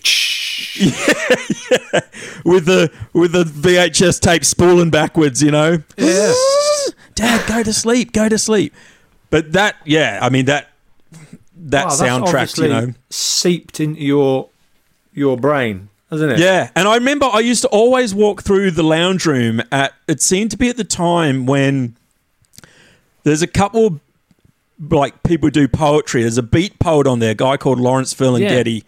Right. So you, that remember I, used to always walk through the the the because you'd have to walk through the lounge to get to our kitchen, and I'd always seem to walk through when he was on doing that. You know, it's like the uh, Lord's Prayer, you know, but he's sort of swapped out, you know. And I remember my dad used to go, "Hey, who's this guy? hey, who's this guy? Hey?" And just sort of wink and a nod. And I'd be thinking, "Uh, who is this guy? Like, do I know this? You know, for years. You know, I always, was, hey, who's this guy? Come back through. Who he? Who's this guy? Turns out he didn't know, who, he literally didn't know who this guy was. And he's asking me, who is this guy? You know? but for a long time, I was thinking, do you know this guy? Like, I thought he was being like, you know, all right, yeah, you know. But um, I think I remember you. I just always that. remember walking through with that, with that, um, that part would be on. But I mean, gosh, man, what a, what a, you know, what a show! Like those guys. Have you seen the new documentary Robbie about them? Yeah, Yeah, the band Robbie of brothers, Robertson or once were brothers. once were brothers, right? Yeah, But it's called Robbie Robertson and the band Well, once were brothers. Like, come on. Robbie, this is the root of Right. the problem. Yeah. But yeah, he it's- does like to talk, Robbie. You know, Yeah. like I mean, he's, uh, you know, he, um, but you know, he did write the songs. You know, The uh, majority of them, yeah, majority Yeah. of them. Um, But yeah, and there was a point where, it, yeah, because you th- you thought that he he probably you know in a he, he probably did rip him off a bit, maybe I don't know, but he or claimed a lot of the credit. But then there was a point that people don't know in that documentary. It showed where there there's a point where he's married with a kid. right, And they were living in a house together off their tits on heroin. right, right. And it gets to the point where if you're writing the songs and you can they're Yeah. barely getting out of bed, you can't Yeah, be blamed yeah, for taking yeah. a lot of the credit, can you? Right, right. I, I mean, I guess when- there's always you know two sides to every story, but yeah, I remember when we Mm. when you played that though. That I, I still think of that every time I watch it because it come on, and it shows each member of the band. It cuts to each member of the band at the start, Sure. and it says Sure. their name. And Yeah. Before their names are coming up, you're going, "Oh, Rick Danko." yeah, no, Robbie Robertson. Oh my god, Oh, that must have been insufferable, mate. No, you were well funny. Honestly, like oh, Again, it doesn't sound good now on. out of context, but, well, but the funniest bit was there was a bit where Joni Mitchell is singing Yeah. backing vocals on something, but she's backstage just singing off stage in the darkness. Yeah, you could 'Cause just she's see a coming on silhouette. later. They don't want to ruin her Right. big entrance. Yeah. So it just shows her, just the silhouette of her. You Yes. just went, the unmistakable silhouette of Joni Mitchell. Oh, I did not. Oh, please. Every time I watch Oh, that and she comes God. up, I, I say that to my wife who has no idea what I'm on about. Uh, Oh, how why, that's funny. But um, but yeah. So you stayed in the house, and then I'm telling our musical taste through uh, chronologically. And then- Right. so you stayed in the room with me for six weeks, and then went back to Australia, Mm-hmm. and you had a leaving do. Remember, we did a Beatles quiz. Yes. And- yeah, that was upstairs in the Tavistock. I remember Yeah, I that. can't, I can't remember. I don't the remember the quiz, but I remember the leaving do. I remember the. Qu- I remember the quiz. You did where- the quiz. I hosted the quiz. Yeah. You hosted the. I do remember. Yeah. a Beatles quiz where you got your presents that we'd all got you if you got Right. the answers right. They were Okay. prizes, and everyone was pissing themselves laughing because it it was like quite obscure questions, and not only were you getting them right, you were giving loads of background. You were going. So I'd say, oh what year? God. What year was what year was this album released, Yeah. or what song was it? And you go, let me paint the picture for everyone. So uh, Brian Wilson's just released Pet Sounds, and in answer to that, Oh my gosh. but uh, Oh my yeah, gosh. you It does. You went back to Australia. Yeah. And Let me just uh, say, in my defence, I have I, I have mellowed out a lot since then. I'm not is- I'm not quite as pretentious or wasn't uh, pretentious, or, it was or, ironic. or um, a music snob uh, uh, as This maybe was I once everything was. I liked about you. I hope you haven't changed too much. But uh, and then, uh, so yeah, you went back to Australia, and then and the amount of Aussies I'd worked with behind the bar at that point, because at that point Mm. in London it was mainly Aussies, a few Kiwis, couple of South Africans behind the Mm. So bar. when's this about 2004 now? Yeah, was that? Yeah, 2004. You went Four, back, yeah. and Right. then you're going, yeah, come over to Australia, come stay with us. Look, I'm going, what? And then I Mm. Yeah. just suddenly, I don't know what happened. One day I went, oh, f- I'm going to Australia, and I Yeah, just went. And uh, but the day before, I remember I was lucky. They were thinking what date they were changing the dates. Mm. Uh, Neil Finn and Tim Finn were doing a Radio Two Yep. competition winners gig at the, at the Bedford. Yep. And I remember stood at the back of the room going, "Oh, this is unbelievable! If only Jukebox was here. If only Dan Yeah. was here." Because I'd been tr- I wanted to get them there when I was you know running the music. Oh, you know, right. but it was never. Yeah, it, it just was never going to happen. So I don't think that happened. do it it. They like, would. They would just No. happen to be in England then. Yeah. right. And I'm stood at the back of the room, and one of the girls who worked beyond the bar that I spoke to a bit uh, stood there, and I looked over and went, "Do you like Crowded House?" She went, "Yeah, do you?" Who was Katka, my now wife? No way. Yeah. So that's where we kind of got chatting there. Uh, so you met Andrea in the pub. We both met Yeah. our wives in that pub. we did. We did. Yeah, there's a few people still married who met in that pub. Is that right? It's a couple divorced, but let's not dwell on that. But uh, so anyway, I knew I was flying out to Australia and I was going to be staying with you, and I was landing in Australia on your 30th birthday. Is that right? I land not in I land I landed in Hobart where you were living then yeah. uh, on your 30th. on my birthday. Yeah, Holy and I cow. got I got uh, the music manager of the pub then, um, Tony Moore. I got Yeah. him to get Neil and Tim to sign. I got a photo of you drunk playing guitar Yeah. on the bar, Yeah. and I got Neil and Tim Finn to sign it. Yeah. framed it. And Yeah. that was your present for your thirtieth. Happy thirtieth, Neil and Tim Yeah. Finn. Yeah. And I got one of them to write you in the wrong key. yeah. And, uh, and, uh, and the other one, and it says "Go Dan." yeah. And I remember, Yeah, it's, it's it's hanging up on the wall next door. oh, brilliant. I remember Andrea looking at it and going, "Oh, fuck, that's ruined all my presents." I remember I stayed with Yeah. you in in the spare room in your house to make Yeah. me feel at home. You put a little football goal in there and a picture of David Beckham, We did too. a That's right. framed picture of David Beckham. I still don't know what you were thinking. Gosh, um, yeah. And yeah. then we did some touring around Tassie, didn't we? We went up the Yeah, east well- coast and we, we went stayed at Freycinet and I keep walked forgetting into the name of it. Is it Wineglass Bay? Wineglass Bay. That's yeah. it. I always forget. Yep. That's where I remember driving up there and you Mm-hmm. playing uh, "Message to My Girl," split Enz. I think we, no, I think we. I kept saying, "Put it on again." We must have played it ten times in a row while Yeah. driving up, looking at the Tassie scenery. Yeah, yeah. Nice Yeah, part of the good. world. And I was back there for the first time in ages in March of la- last last March. So Yeah. my mum's 80th birthday, I was back because I live in north of Australia now. You know, I'm in regional Australia. I'm in the tropics now, so uh, you know, um, Where Where is that? so far north Queensland. So I'm up in the tropics, like you know, and uh, Why did you move You know, there? Um, well, we were in Melbourne, so after Tassie, you know, I went to Melbourne, and that's where I was doing stand up. You know, this uh, is this so- is why you qualify for the podcast. Right? Yeah. I only Yeah, thought you so- did a couple of gigs. I didn't realise you'd done so much. I thought you just tried it a couple of times. No, I went there to do it. Like Did I, I, have moved any there to do influence on you doing stand up in that I told you you should do stand up about every day? I don't think you ever said that, but I mean, you know, I did. I, said you should be a stand up. Did you? Maybe, maybe. clearly, I didn't mean, have any look. Here's the thing. influence. No, you certainly did. You certainly did. Absolutely. But um, y- you like, I was. I mean, I just saw how hard you worked at it. Like, I mean, you know, all all the time. well, I mean, you know, there'd be times when we'd be doing a beer line clean or something where it could have quite easily been for you to chuck in a five minute spot or whatever you were doing at the time.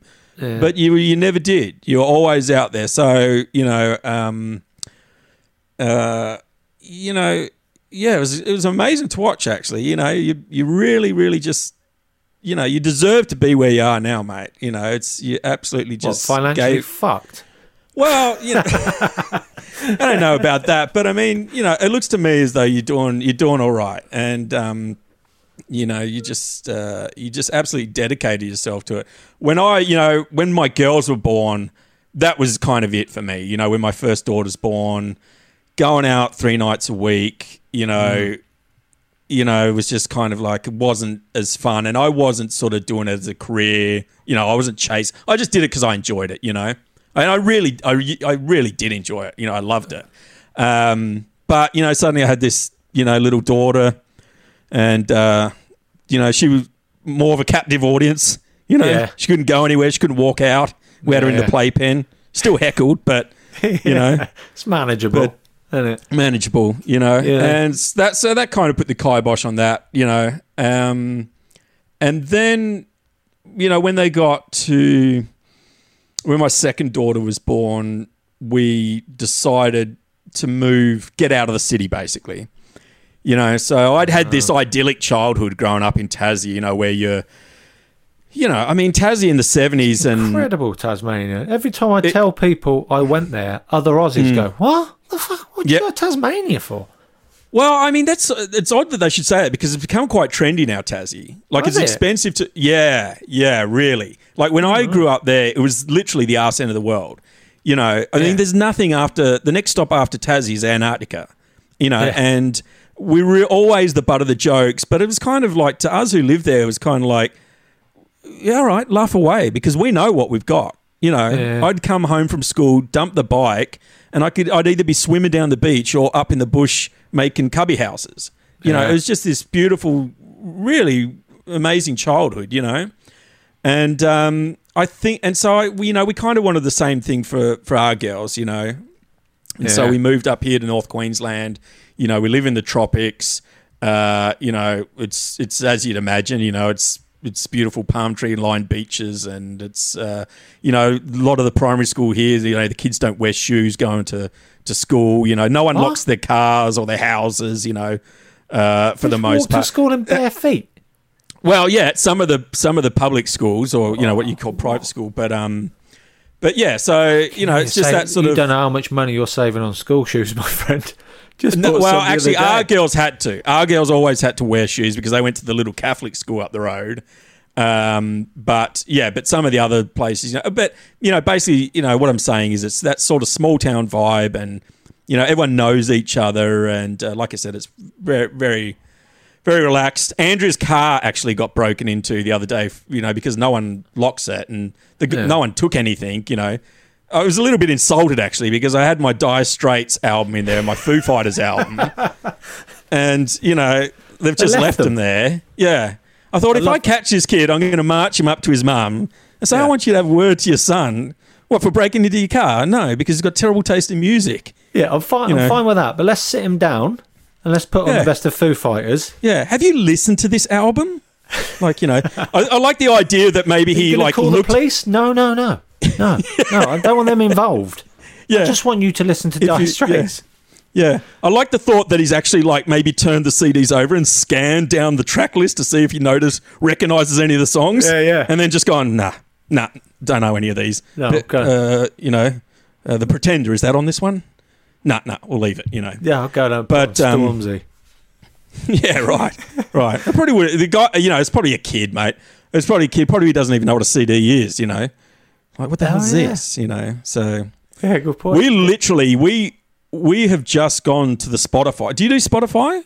I've just started because of doing this because we do. Oh yeah, you'll be you. Oh, you'll enjoy this. Um.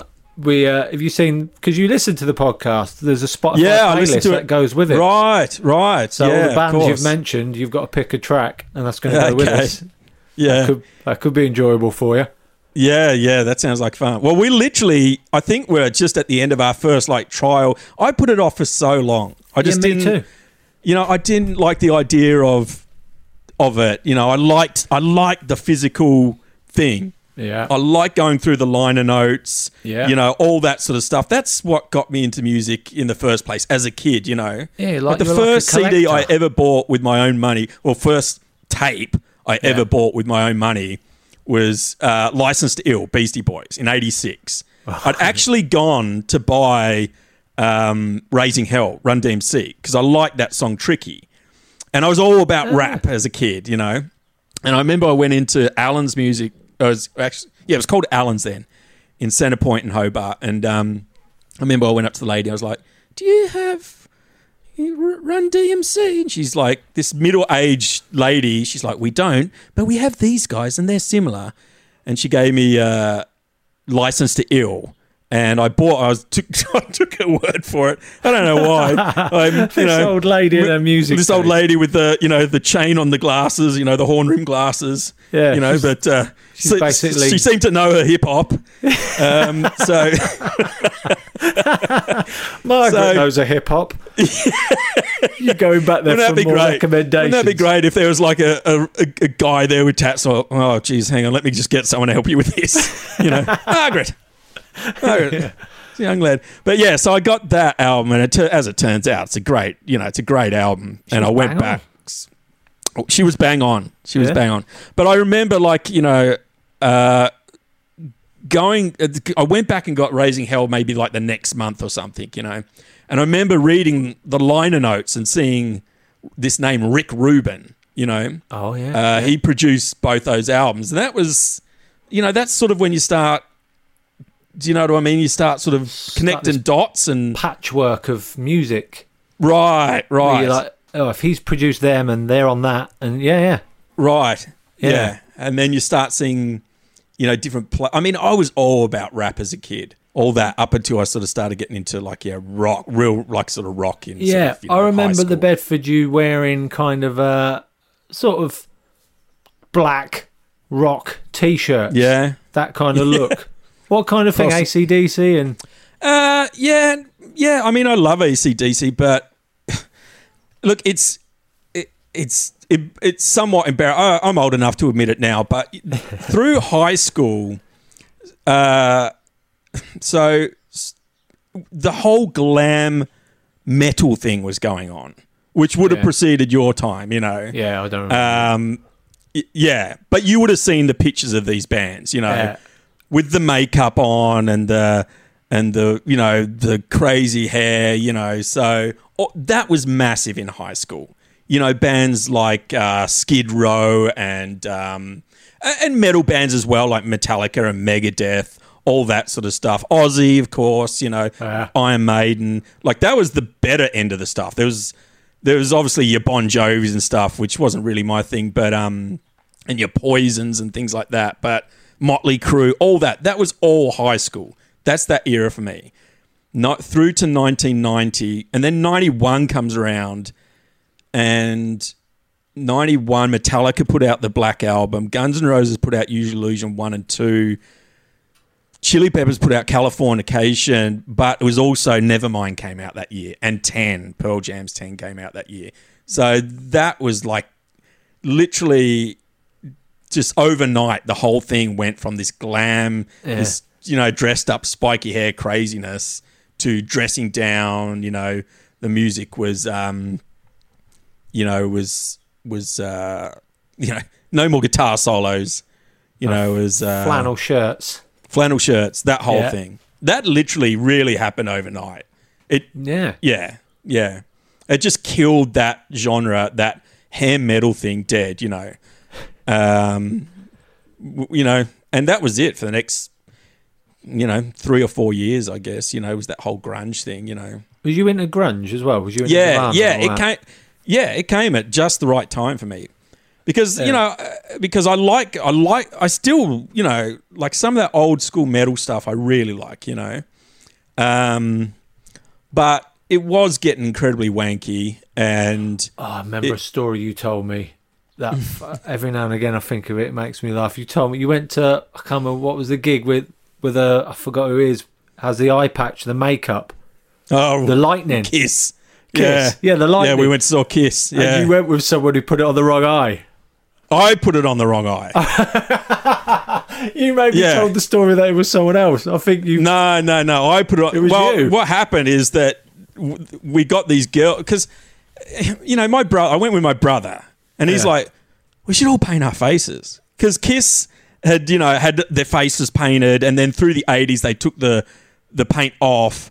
And then this reunion type tour thing, they were putting it back on. They were doing all the old stuff, you know. So we're going to see the gig up in Brisbane. And my brother's like, we should all paint our face. I'm like, get, get out of here, paint our faces, you know.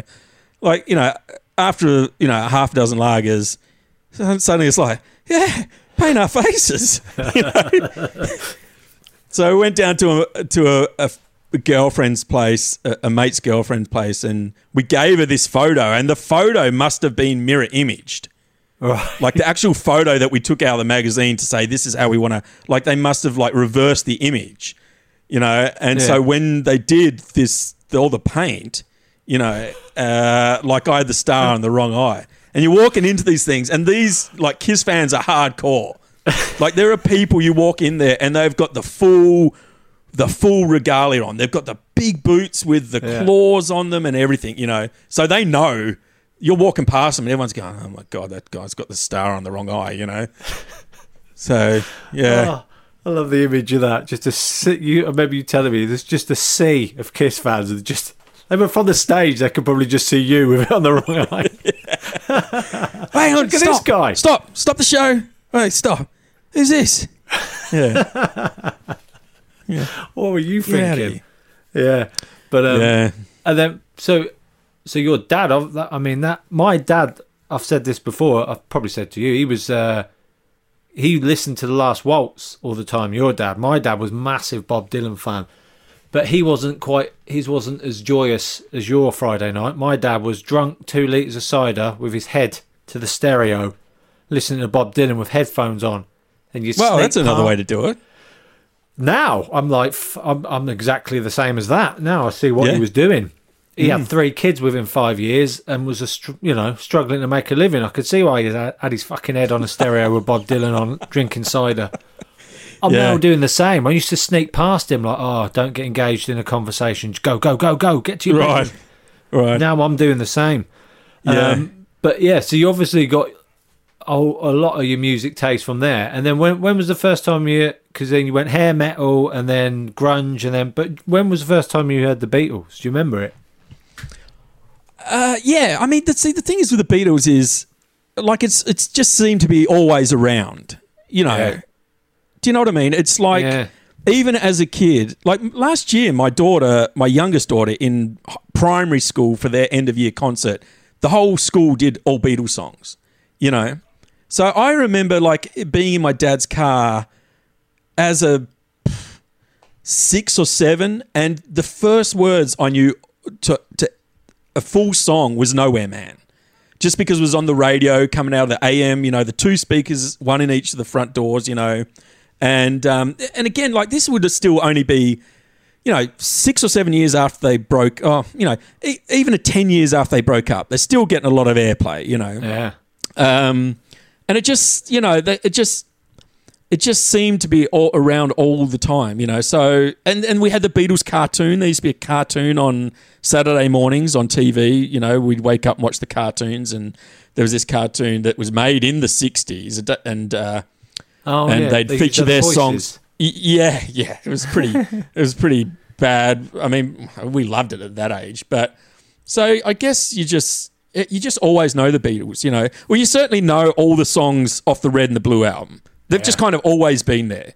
You know, Yeah. Maybe I didn't know any of the deeper cuts, but um, yeah, but you know, those everyone knows those songs. You know, and I think what happened is after the grunge thing finished, because I'd been I'd been playing like electric guitar. I was really into like playing guitar already, but I was mostly playing sort of electric gu- guitar, and I was trying to play like these metal bands. And the thing about you know, you can say what you want about hair metal and metal bands. You know, uh, it, the image is terrible, but there's no doubting the how good some of these guys can play Yeah. like more so than the grunge thing you know that's not to take anything away but but what i'm saying is that you know if you can play warrant's cherry pie album all the way through on guitar you can definitely play nevermind all the way through Yeah. but it doesn't work the other way around you know if you can play all of nevermind it doesn't necessarily because it's just the you know just the um just you know that level of uh you know virtuosity to play some of that music you need to have that was kind and again that was kind of what i liked about grunge it was almost like the second coming of punk you know i wasn't yeah. around for the punk thing but the punk thing was kind of this reaction to bands like floyd or you know some of the prog bands like yes you know this this I mean, I love Pink Floyd. You know, they're one of my all-time favorite bands. But I can see, you know, that it's this bloat. You know, Yeah. yeah. This- it's just- long solos. Right, right. You know, and um, this proggy stuff, and then these these bands come out where they're just playing three chords, and you know, suddenly everyone can do it, Yeah, and two and that's what it kind of felt like. done. Right, Yeah, right, yeah. and that's kind of how it felt with the grunge thing. You know, like I Mm. really remember the the first time I heard "Smells Like Teen Spirit." It's one of the two times where I've literally just like been stood still, you know. I remember exactly where I was. I was at the Police Boys Youth Club lifting weights, as you do Yeah. as a 16 year old or whatever, in Liverpool Street in Hobart. And it came over the um, this the stereo. You know, we had the radio playing and they played it. And I remember I was drinking out of my water bottle and just froze and just thinking, "What the hell is this?" You know, it, it was just a different. It, just was a different sound, and and overnight, it really, it really just killed killed it. You know, and some big albums came out that year. Like I said, you know, the that Black album came out by Metallica it was huge. The Use Your Illusion albums from Guns N' Roses are big, and and of course Californication and Dan emailed me a week later to say he, while mentioning 1991, talking about the Chili Peppers, he said Californication. He quite blatantly got that wrong and he meant blood, sugar, sex, magic. He was very embarrassed and would like to apologise to everyone. Um, and then everyone just yeah went Nirvana, went Pearl Jam, and um, you know some of that hasn't held up that that great, but um, but you know a lot of good music came out of that that era. Yeah, a lot of it. I like smells like Teen Spirit. That's one of them songs now that I still. There's a few of them where you hear, and I, I've I've always think, fuck, imagine hearing that for the first time now. Right, right. I can't It's- remember hearing that for the first time, but there's songs Right. like that. Yeah, and it's um, like a day in the life of the Beatles. Imagine hearing Right. that for the first time. Right. What the fuck is that? Yeah, right. Well, that Yeah. still that still blows me away. That one. Yeah, I mean, you know, it smells like Teen Spirit. You know, it's it's hard now, isn't it, to say to someone to just remember just how really influential that song and that album was. You know, it was Yeah. like it it you know it ushered in that whole sort of. um yeah, there, there's a bit of a sort of DIY sort of aesthetic to that sort of music, you know. Like you Yeah. didn't have to sing you didn't have to sing as much. You, you didn't have to sing that well. You, you weren't playing any guitar solos. You know, all the guys I've been trying to learn to play guitar, like you know, like I said, out of these hair metal type bands, like they're monster players, monster players, and you know, to, to you really have to put in your your hours to learn how to play like that. But suddenly, you know, you got MTV Unplugged Nirvana, and you can just learn you know, Yeah. a couple of chords and you can play through the whole album. And it's brilliant, Yeah, you yeah. know. Um, Yeah, I remember So, you playing you know- guitar a lot when you uh when you stayed in in uh my room. I remember you used to used to play like little sound effects to the telly would be on, and you'd be strumming on the guitar, and I forget you were because you'd be doing it really quietly, and then someone would say something on the telly, and you go down down down down. Uh, I've never, you know, I've got like I said at the start, it weren't recorded though. I've got your guitar case still from when you went busk. All those stories you've just told about busking around Europe. Yeah. When you left and went back to Australia, you asked me, "Can I dump your old guitar case?" yeah. And I said, Yeah, "No that. way, you can't get rid of that. It's got Mayo man. Island, Scotland flags on it."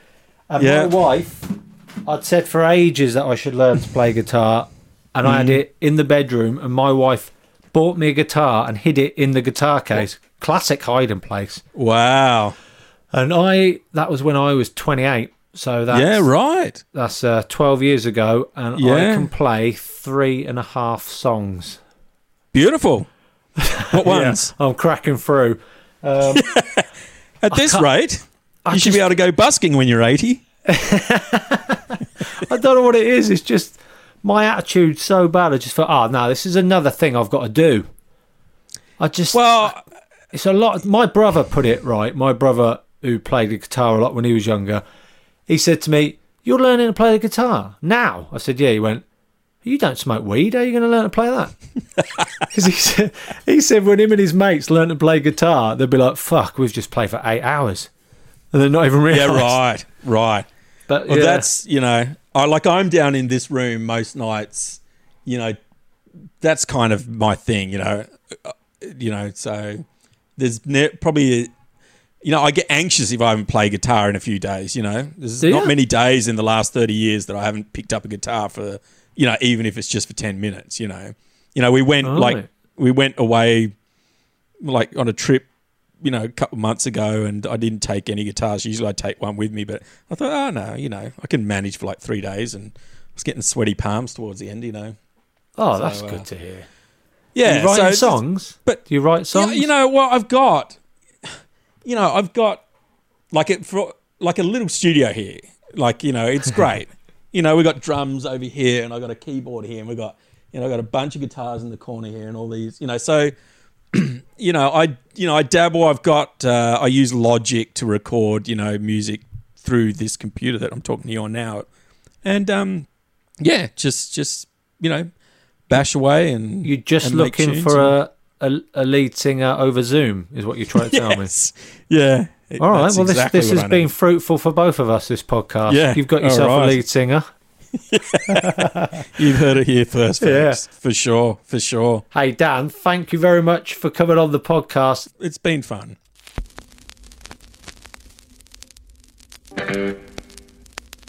A podcast from producer Paul.co.uk.